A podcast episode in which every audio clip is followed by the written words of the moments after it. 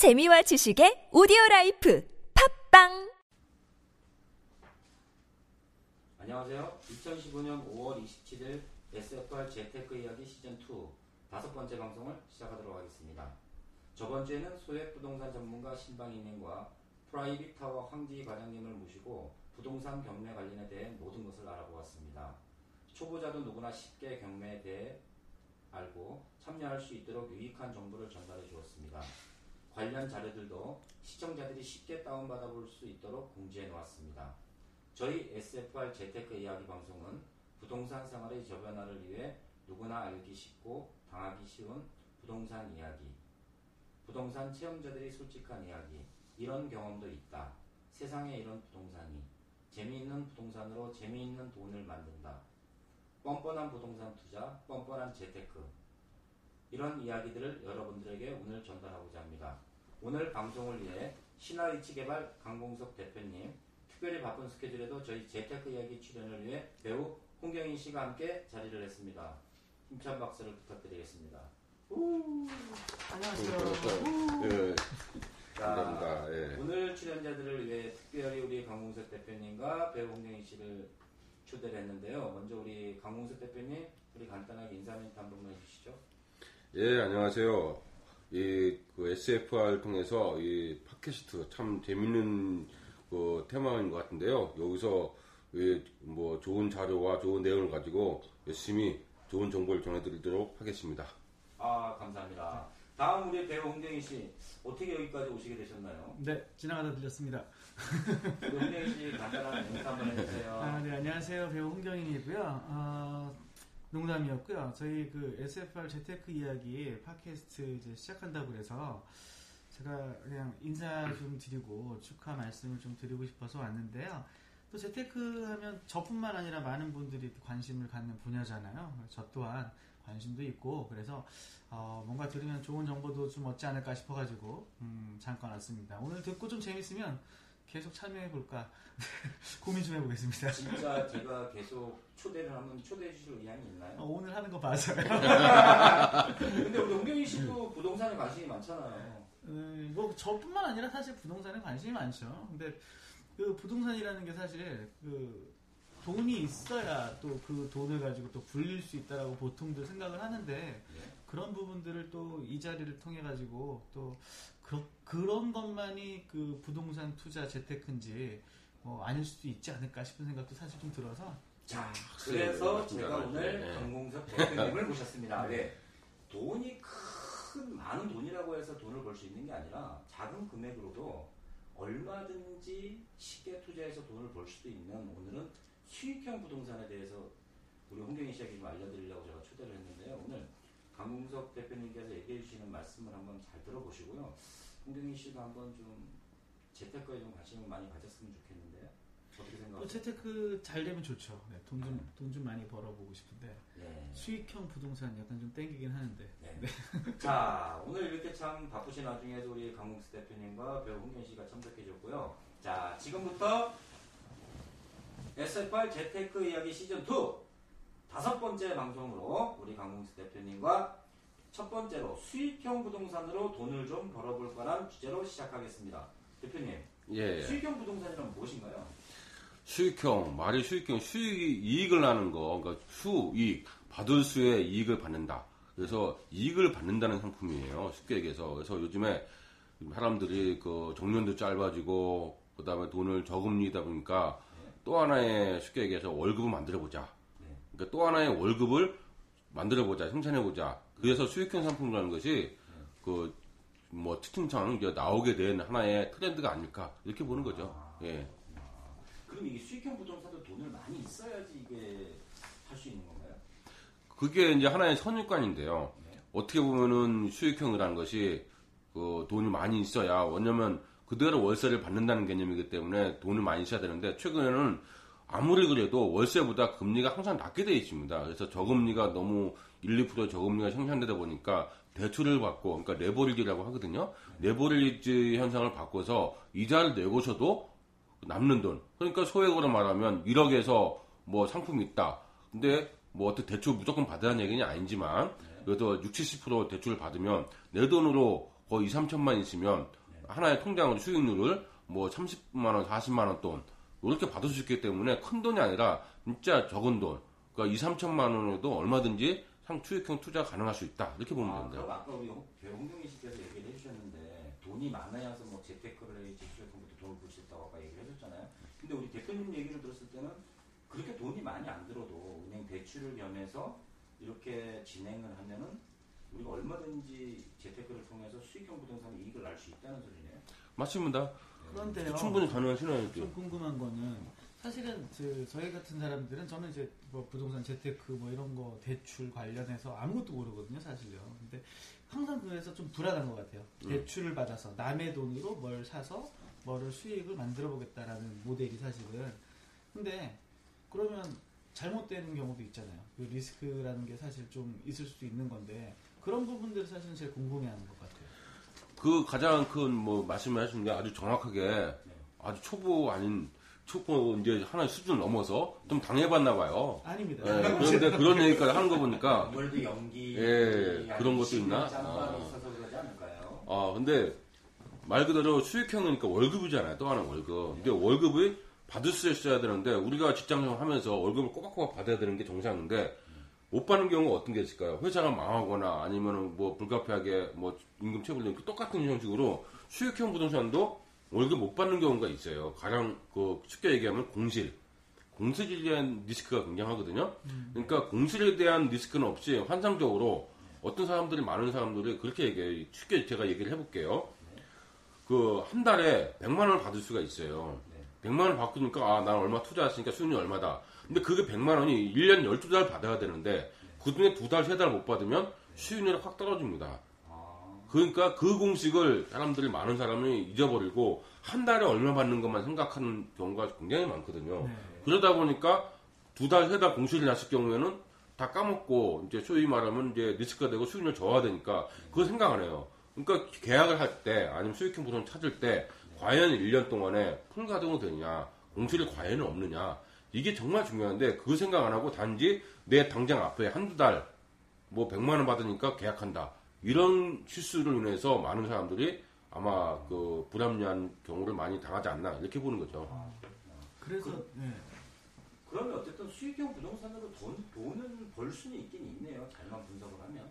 예, 수익형 부동산이 일단 기본적으로 벌 수 있는 구조는 뭐냐면 아무리 우리가 임대인한테 임차인이죠. 임차인한테 받을 수 있는 돈이 있지 않습니까? 어떤 월세 개념인데 그 돈하고 금리를 비교해 보세요. 금리를 비교해 보면 금리보다 항상 임차인이 많을 수밖에 없어요. 그 돈을 받는 게 그러니까 금리를 내고 오시라도 받을 수가 있는데 그 단순한 계산을 따져보면 수익형 부동산은 항상 플러스 하는 게 맞습니다. 근데 플러스가 맞는 게 원칙인데 거기가 마이너스가 된다는 이유는 조금 전에 말씀드렸듯이 그 공시에 대한 그 준비를 못하고 그 다음에 하자에 대한 준비 그 다음에 가장 큰 문제가 뭐냐면 세입자의 어떻게 보면 좀 속된 말로 질이라고 해야 되나? 네. 그 질이 또 굉장히 중요하거든요. 세입자 잘 만나야 되거든요. 도망가는 사람도 있고 막. 예, 그렇죠. 그것도 리스크거든요. 그러니까 이게 제가 강의를 하거나 뭐 사람들 얘기할 때 뭐라고 하냐면 그거는 조상의 과거에 조상 음덕을 못 받았다 이렇게 얘기해요. 그만큼 무슨 얘기냐면 세입자도 잘 받아야 된다는 거죠. 그거는 전생에 내가 죄를 졌으면 세입자 못 받는 거고 그 얘기는 내가 그렇게 얘기하지만 농담하면 얘기하지만 그만큼 세입자 관리도 굉장히 중요하거든요. 그래서 가급적이면 어떤 그런 공식이 있어요. 우리 같은 공식이 뭐냐면 가급적이면 애, 애가 있는 그 가족을 받아라. 아니면 부부를 받아라. 아니면 그렇게 봤는데 요즘 기피 현상으로 솔로를 받는다. 이런 기피 많이 하거든요. 그게 이유가 있어요. 그러니까 공실에 대한 준비를 전혀 안 하고 단순히 받는 것만 생각하면 이렇게 되는데 아까 제가 조금 전에 말씀드렸듯이 금리보다 항상 임차인한테 받는 월세는 항상 많아요. 그건 공- 어디나 동서고금을 통해서 항상 맞는 공식이거든요. 단지 그게 마이너스 되는 이유는 그 사후 관리를 못했기 때문이라고 보는 거죠. 그래서 예전에 과거에 네. 뭐한 80년대, 한 90년대까지도 그랬던 것 같아요. 저희가 이제 언론이나 이제 사람들한테 들은 정보로 의하면 예를 들면 이제 뭐 아파트를 사서 이사해서 네. 또 이사하고 얼마 얼마씩 남겨서 하는 방법도 네. 있고 뭐 상가를 사서 이제 뭐 세도 놓고 그러니까 땅을 사서 이제 뭐 진짜 그렇죠. 하루 아침에 그냥 뭐 대박 치는 방법도 있고 근데 이런 방법들보다는 예? 아직도 이런 수익형 부동산을 가지고 돈을 벌 수 있다라는 게 아직 우리도 좀 희망이 있는 거네요. 그렇죠. 이제 과거에는 그 어떤 우리나라가 개발 진행 도상국이기 때문에 선정 가는 길목이 있기 때문에 어떤 호재, 그러니까 대형 호재라고 하죠. 그 호재를 가지고서 어떤 재료, 개발 재료를 가지고서 부동산 투자하면은 수익을 보고 그런 시대가 있었어요. 근데 그거는 이제 어떤 과정 속에 있고 이제는 사람들이 빠르게 사는 생활, 그 다음 어떻게 보면 또 가구가 분화라는 말이 있거든요. 그러니까 이제 예전에는 뭐 조부모, 부모, 자식 때 이렇게 3대가 있지만 이제는 뭐 유학 갔다 온 생활도 있으니까 거의 단독으로 아니 부부가 사는 집안은 굉장히 많거든요. 그러니까 그게 뭐냐면 소형 가구에 대한 수요가 많다 보니까 이제는 그런 쪽으로 움직인다는 거죠. 그러니까 과거에는 뭐 하나 사가지고 양도세 차익 먹고 시- 그냥 아무거나 사도 양도 차익이 있었으니까 그렇죠. 그러니까 그런 개념이 있었지 이제는 그게 아니라 네. 똘똘한 거 사가지고 잘못 사면은 그 뭐 어려운 상황이 될 수 있는 경우도 있어요. 그러니까 네. 하우스포라든지 그런 경우도 있을 수 있다 그런 얘기죠. 그러니까 이제는 그게 아니라 이제 시대적인 흐름을 봤을 때 네. 1, 2인 가구이구나. 그 다음에 이혼의구나, 사별의구나. 그러니까 그 다음에 그 직주가 이제 직장하고 가정하고 분리가 되니까 주말 부부 같은 거. 그러다 보니까 어떤 집 같은 경우는요, 예를 들면 제가 고객들이 있는데 투자자 많은 사람 상대하다 보니까 네. 뭐가 있냐면요, 집은 굉장히 많아요. 아. 집은 많은데 옛날처럼 큰 집이 아니라 10평, 15평, 20평, 소형 집이 굉장히 많은 거죠. 네. 그러니까 그렇게 많다 보니까 아 옛날 같은 그런 투자 방식은 이제는 어렵지 않나 이렇게 보는 게 맞는 것 같아요. 큰 집 살아봐야 사실 관리 많이 나오고 뭐 이것저것 나가는 거 많아가지고 사실 작은 집에서 사는 게 훨씬 더 합리적이고 예 어, 맞습니다. 예 작은 집이 훨씬 그 메리트가 있고요. 그 다음에 부동산도 언제부턴가 그 옛날에는 부동산이 그 팔기가 어려운 상품이고 판매가 교환 어려운 상품이잖아요. 이제 그렇죠. 부동산도 네. 빠른 회전을 원해요 사람들이. 그러니까 내가 팔고 싶을 때 돈이 빨리 되는 거. 그거 그게 맞는 게 수익형이고 소형 가구입니다. 그러면 예. 배우 홍경인 씨도 네. 혹시 예전에 네. 뭐 아파트를 사서 이렇게 뭐 이사를 해서 이렇게 뭐 재테크를 하거나 아니면 뭐 이렇게 건물을 사서 뭐 이렇게 재테크 한 적이 있으시나요 혹시? 저 같은 경우는 사실 뭐 어렸을 때부터 방송을 하고 제 나이 때보다는 좀 돈을 좀 그래도 좀 만진 편이라 네. 근데 그거 다 써가지고요. 사실은 그렇긴 한데 재테크를 좀 빨리 알았다면 근데 그래도 조금씩 모아놓은 돈 가지고 이제 원룸형 이제 빌라를 하나 올리긴 했었어요. 네. 근데 생각보다 이제 관리나 뭐 이런 부분들이 굉장히 쉽지 않더라고요. 제가 또 직접 하는 부분도 아니고 부모님께서 이제 하셨는데 네. 그런 분들이 너무 힘들어 하시니까 사실은 뭐 당시 팔고 이제 다른 곳으로 옮겼는데 팔고 나서 부동산이 좀 많이 올라가지고 땅을 치기 후회하고 있지만 예. 뭐 지난 일은 지난 그래도 일이고 어쨌든 재테크를 하긴 하셨네요.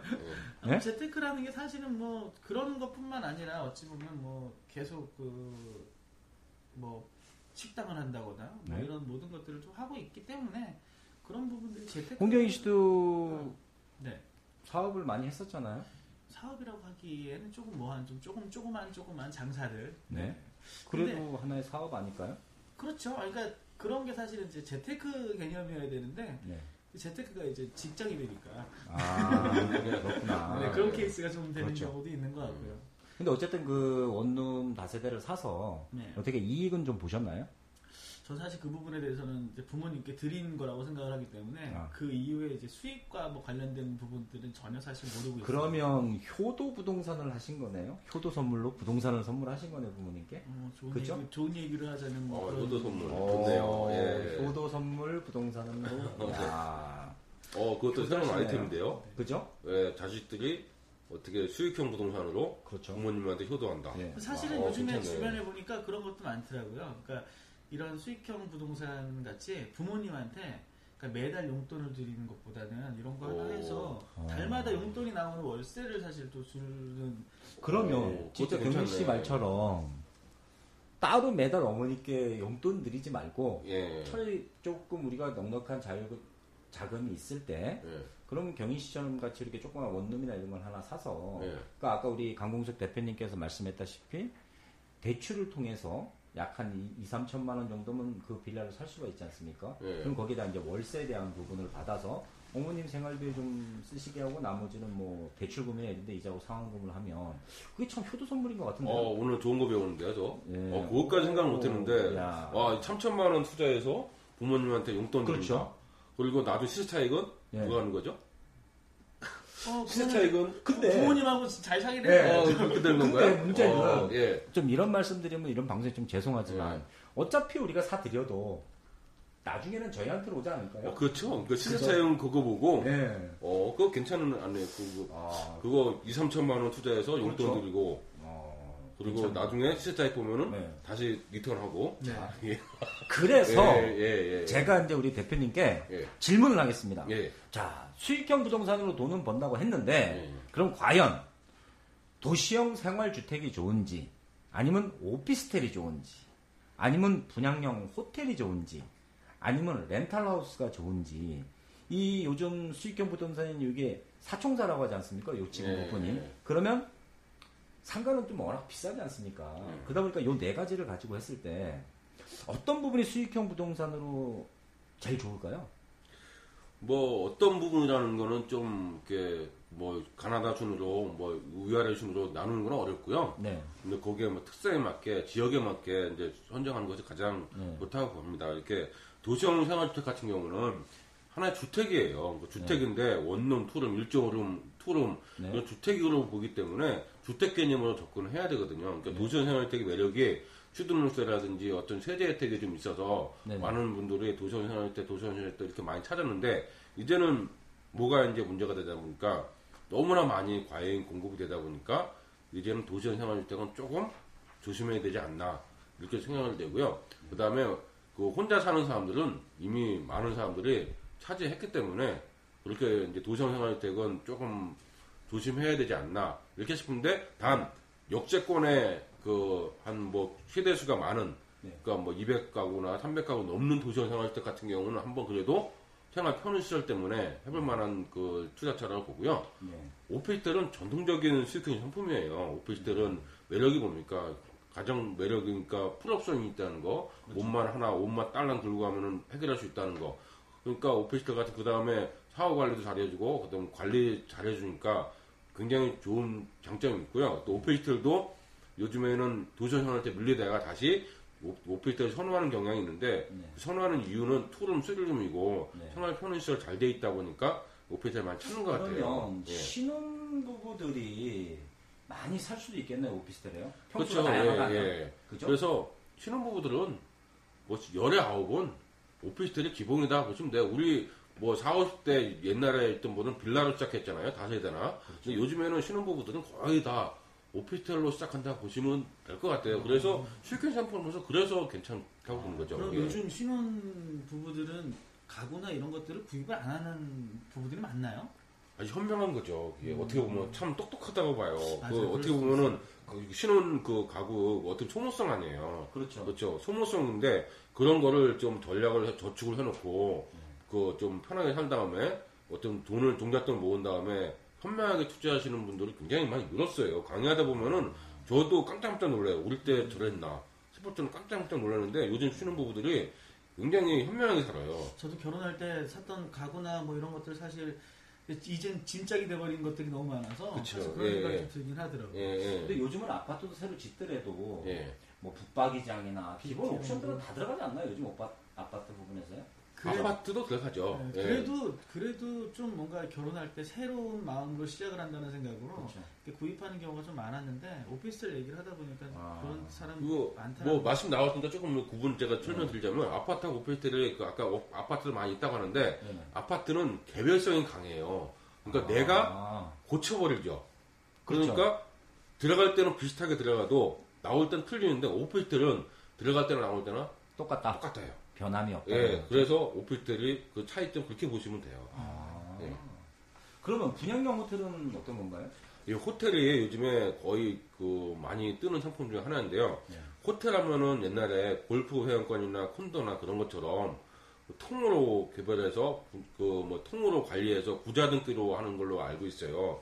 근데 요콘이 뭐 중국 사람들이 많이 오다 보니까 호텔이 그 숙박업이 이제 바뀌었어요. 법령 개정이 됐어요. 법령 개정이 되면서 어떻게 바뀌었냐면은 하나의 아파트처럼 집합 건물처럼 개별로 분양이 되는 호텔이 있습니다. 아. 그걸 분양형 호텔이라고 하거든요. 네. 아파트처럼 하나하나씩 사는 거예요. 거기다 똑같이 뭐 월세를 받고, 근데 월세를 누구한테 받냐면 하나 운영업체한테 받는 거죠. 운영업체가 아. 거기 호텔에다가 뭐 숙박업 여행객을 집어넣든 누굴 집어넣 뭐 하든 입주를 시키든 거기서 받는 수익을 운영 수익 빼고 나머지는 그, 그 계약자한테 돌려주는 구조거든요. 이게 어떻게 보면 굉장히 합리적인 네네. 그 수익형 상품이라 가지고 최근에 분양형 호텔은 거의 뭐 분양이 그 잘 될 정도로 완판이라고 하거든요. 그런 행진이 굉장히 많을 정도로 인기가 아, 많습니다. 대표님도 그런 경우들을 많이 보셨나 봐요? 굉장히 요즘에 제주도 같은 경우는요. 네. 호텔이 있냐 없냐 있으면 무조건 해야 된다 그런 얘기 나오고 네. 그다음에 평택이라든지 수원이라든지 뭐 화성이라든지 서울도 마찬가지고 네. 뭐 엄청나게 이렇게 분양이 잘 되고 있고 실제로 성공 사례도 굉장히 많습니다. 아. 이 분양형 호텔은 저는 사실 이렇게 확 감은 안 오는데 어떤 건지 대충 알겠는데 그 호실들이 있잖아요. 네. 만약에 뭐 100개 호실을 갖고 있는 호텔의 분양형 호텔이다. 근데 내가 만약에 뭐 하나를 한 실을 정도의 분양을 받았어요. 예. 근데 각 객실 100개를 통틀은 이익을 객실별로 나눠가지고 이익을 갖게 되는 거예요? 아니면은 아 아주 그 예리한 질문이네요. 그게 중요한 건데 네. 보통 한 달 단위로 네. 우리가 30일 있지 않습니까? 네. 그러면은 그 투자자한테는 보통 10일에서 12일 하루 그 하루 방세라고 해야 되나요? 네. 하루 숙박비를 줘요. 그러니까 만약에 그 하루 그 방세가 월세가 그 받는데 7만 원이다. 네. 그럼 투자자한테 열흘이면 70만 원이고 네. 12일은 84만 원. 네. 84만 원 주고요. 네. 그렇게 되고 그러면 10일에 12일 정도 그 다음에 10일 정도는 인건비하고 운영비하고 그렇게 나갑니다. 그 인건비하고 뭐 총목품비하고 이렇게 나가고 그 다음에 운영사가 보통 7일에서 8일 정도 수익을 가져가는 거죠. 그러니까 운영사는 제일 나중에 가져가는 구조입니다. 그러니까 왜냐하면 그 인건비가 제일 먼저고요. 그다음 투자자 먼저. 그러니까 운영사들은 그 최소 20일 이상 그 운영을 못하면 마이너스가 되는 구조거든요. 그러니까 아. 운영사는 어떤 식이든 20일 이상은 풀가동 시키려고 마케팅을 하거나 뭐 이렇게 해요. 그러니까 투자자한테는 왜 이익이 좋냐? 일단 운영사보다 우선순위라는 겁니다. 월세 받는 게. 그래서 수익 구조에서 괜찮다 이렇게 보는 거죠. 아. 좀 리스크가 적을 수 있겠네요. 그래서. 리스크가 거의 없는데 리스크가 있다면 어떤 리스크가 있을까? 한번 생각해 보면 유일하게 리스크라고 제가 찍어서 얘기한다면 만약에 그 호텔이 손님이 안 들어올 경우에는 또 수입이 발생이 그안 되죠. 그 그래서 네. 그런 경우 어떻게 되냐면 처음에 계약할 때 운영사가 그 속된 말로 토해낸다 이렇게 하- 하거든요. 네. 계약을 씁니다. 그러니까 월세를 받는 거죠. 그 일종의. 그러니까 운영사가 자기 대상을 월세 줘야 됩니다. 아하. 왜냐하면 그건 수익 구조를 주는 게 아니라 수익이 나올 때만 주는 게 아니라 수수료 매장처럼 그렇게 주는 게 아니라 무조건 월세 그냥 한 달에 그 내가 빌린 운영사가 하나 그 회사를 그 호수를 임차한 겁니다. 아. 어떻게 보면 네. 임차해서 그 월세를 주는 거죠. 아, 네. 그래서 10일 단위로 주거나 12일 단위 주는 건 계약하기 나름인데 그런 구조로 가는 거죠. 그러니까 이 상품이 굉장히 합리적인 상품으로 누군가에 의해서 만드는 거죠. 그래서 요즘에 최고 인기 상품으로 많이 간 상품입니다. 예. 그리고 렌탈하우스 같은 경우는 어- 어떤 걸 렌탈하우스로 하나요? 렌탈, 렌탈하면은 뭐 우리가 정수기 생각나시죠? 네네. 그다음에 그 렌트카, 네. 그말 그대로 빌려주는 거예요. 아, 그냥 그럼 그 집을 빌려준다. 레지던스 개념인가요? 그, 그런 개념보다 조금 더 박- 확장해가지고 네. 통째로 집을 빌려준다.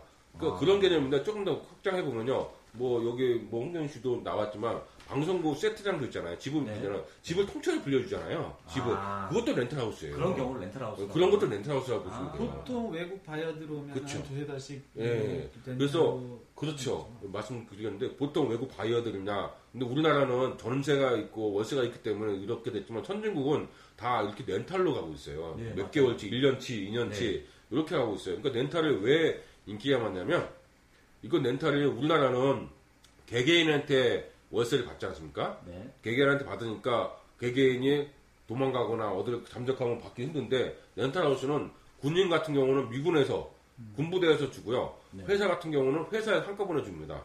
그러니까 절대 이게 뛰어 뭐 갈 이유가 없고 그다음에 보증금 제도가 이제 적게 한 달째 보통 보증금인데 네. 그래서 그 공실에 대한 위험이 없고 그다음에 수익률이 굉장히 높아요.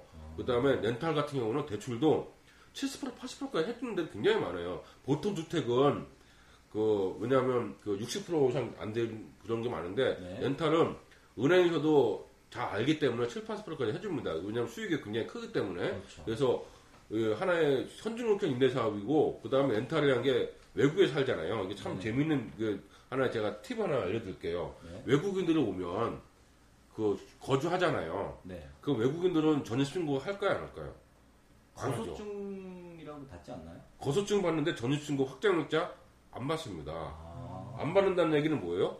구체청에 신고가 안 돼요. 아. 그러면 그거를 위하면은 어떻게 보면은 절세 상품으로서 굉장히 매력이 있는 게 렌탈하우스입니다. 그러니까. 그래서 렌탈하우스를 생소한 사람은 아 저거 뭐야 저것도 이상한 상품 아니야 이렇게 보는데요. 네. 렌탈하우스를 를 해보는 사람들은 렌탈하우스를 굉장히 찾아요.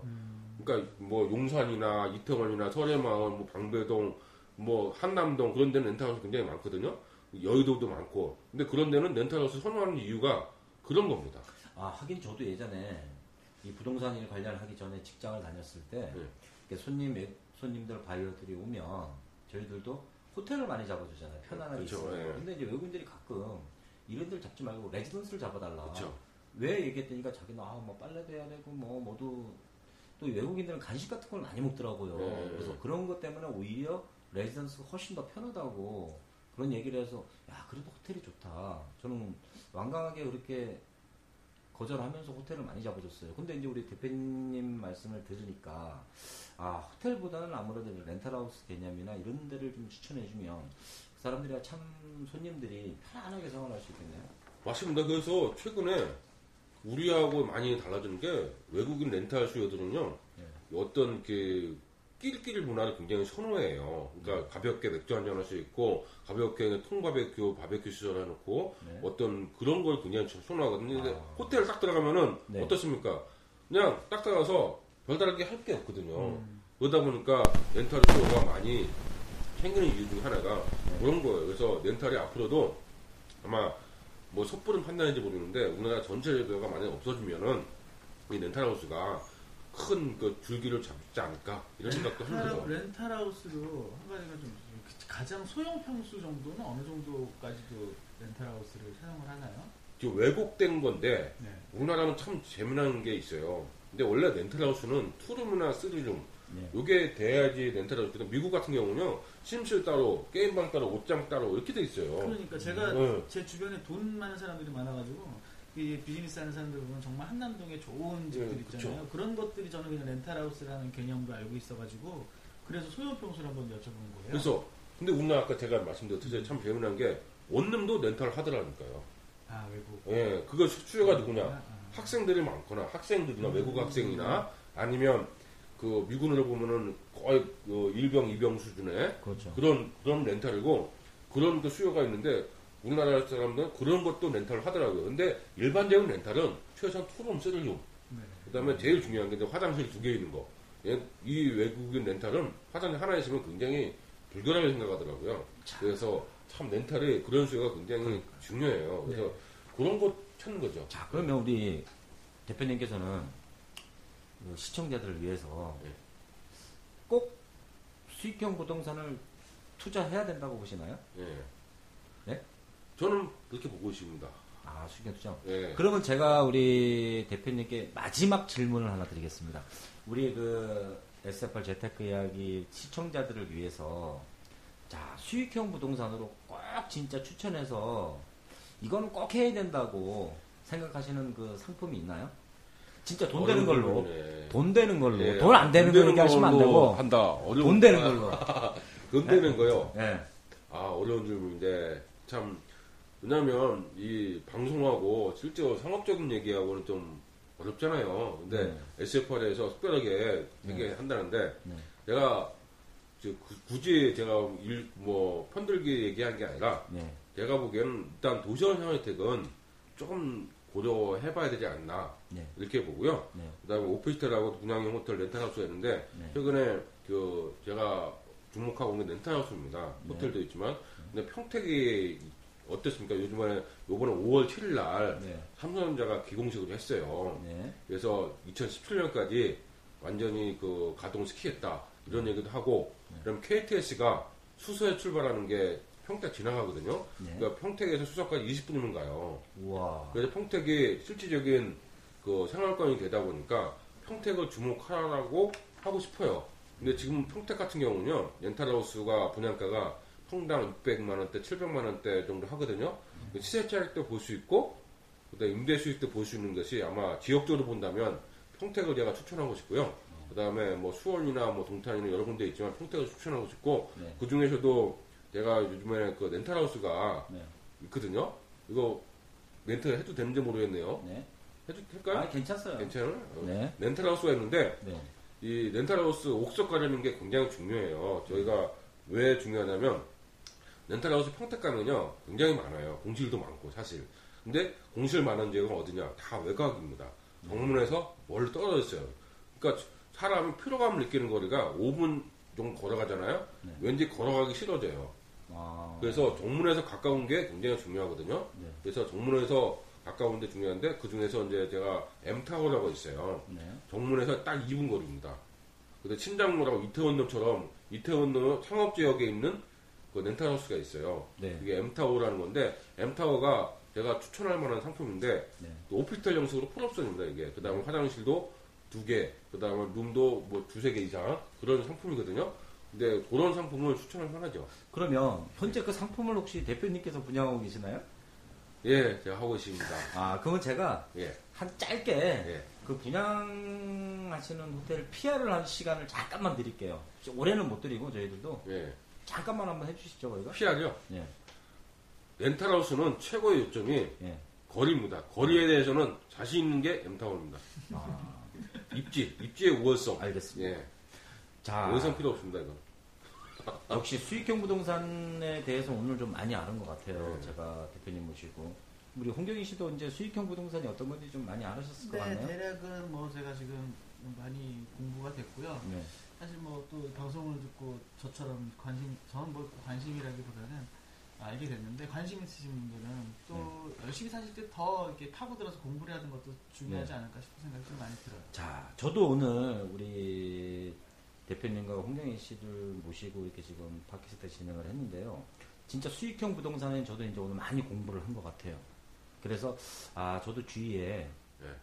시청자분들도 그렇지만 제 주위에 이제 이런 수익형 부동산을 좀 재테크를 해봐라. 저도 이제 좀 추천을 하고 싶고요. 자, 하여튼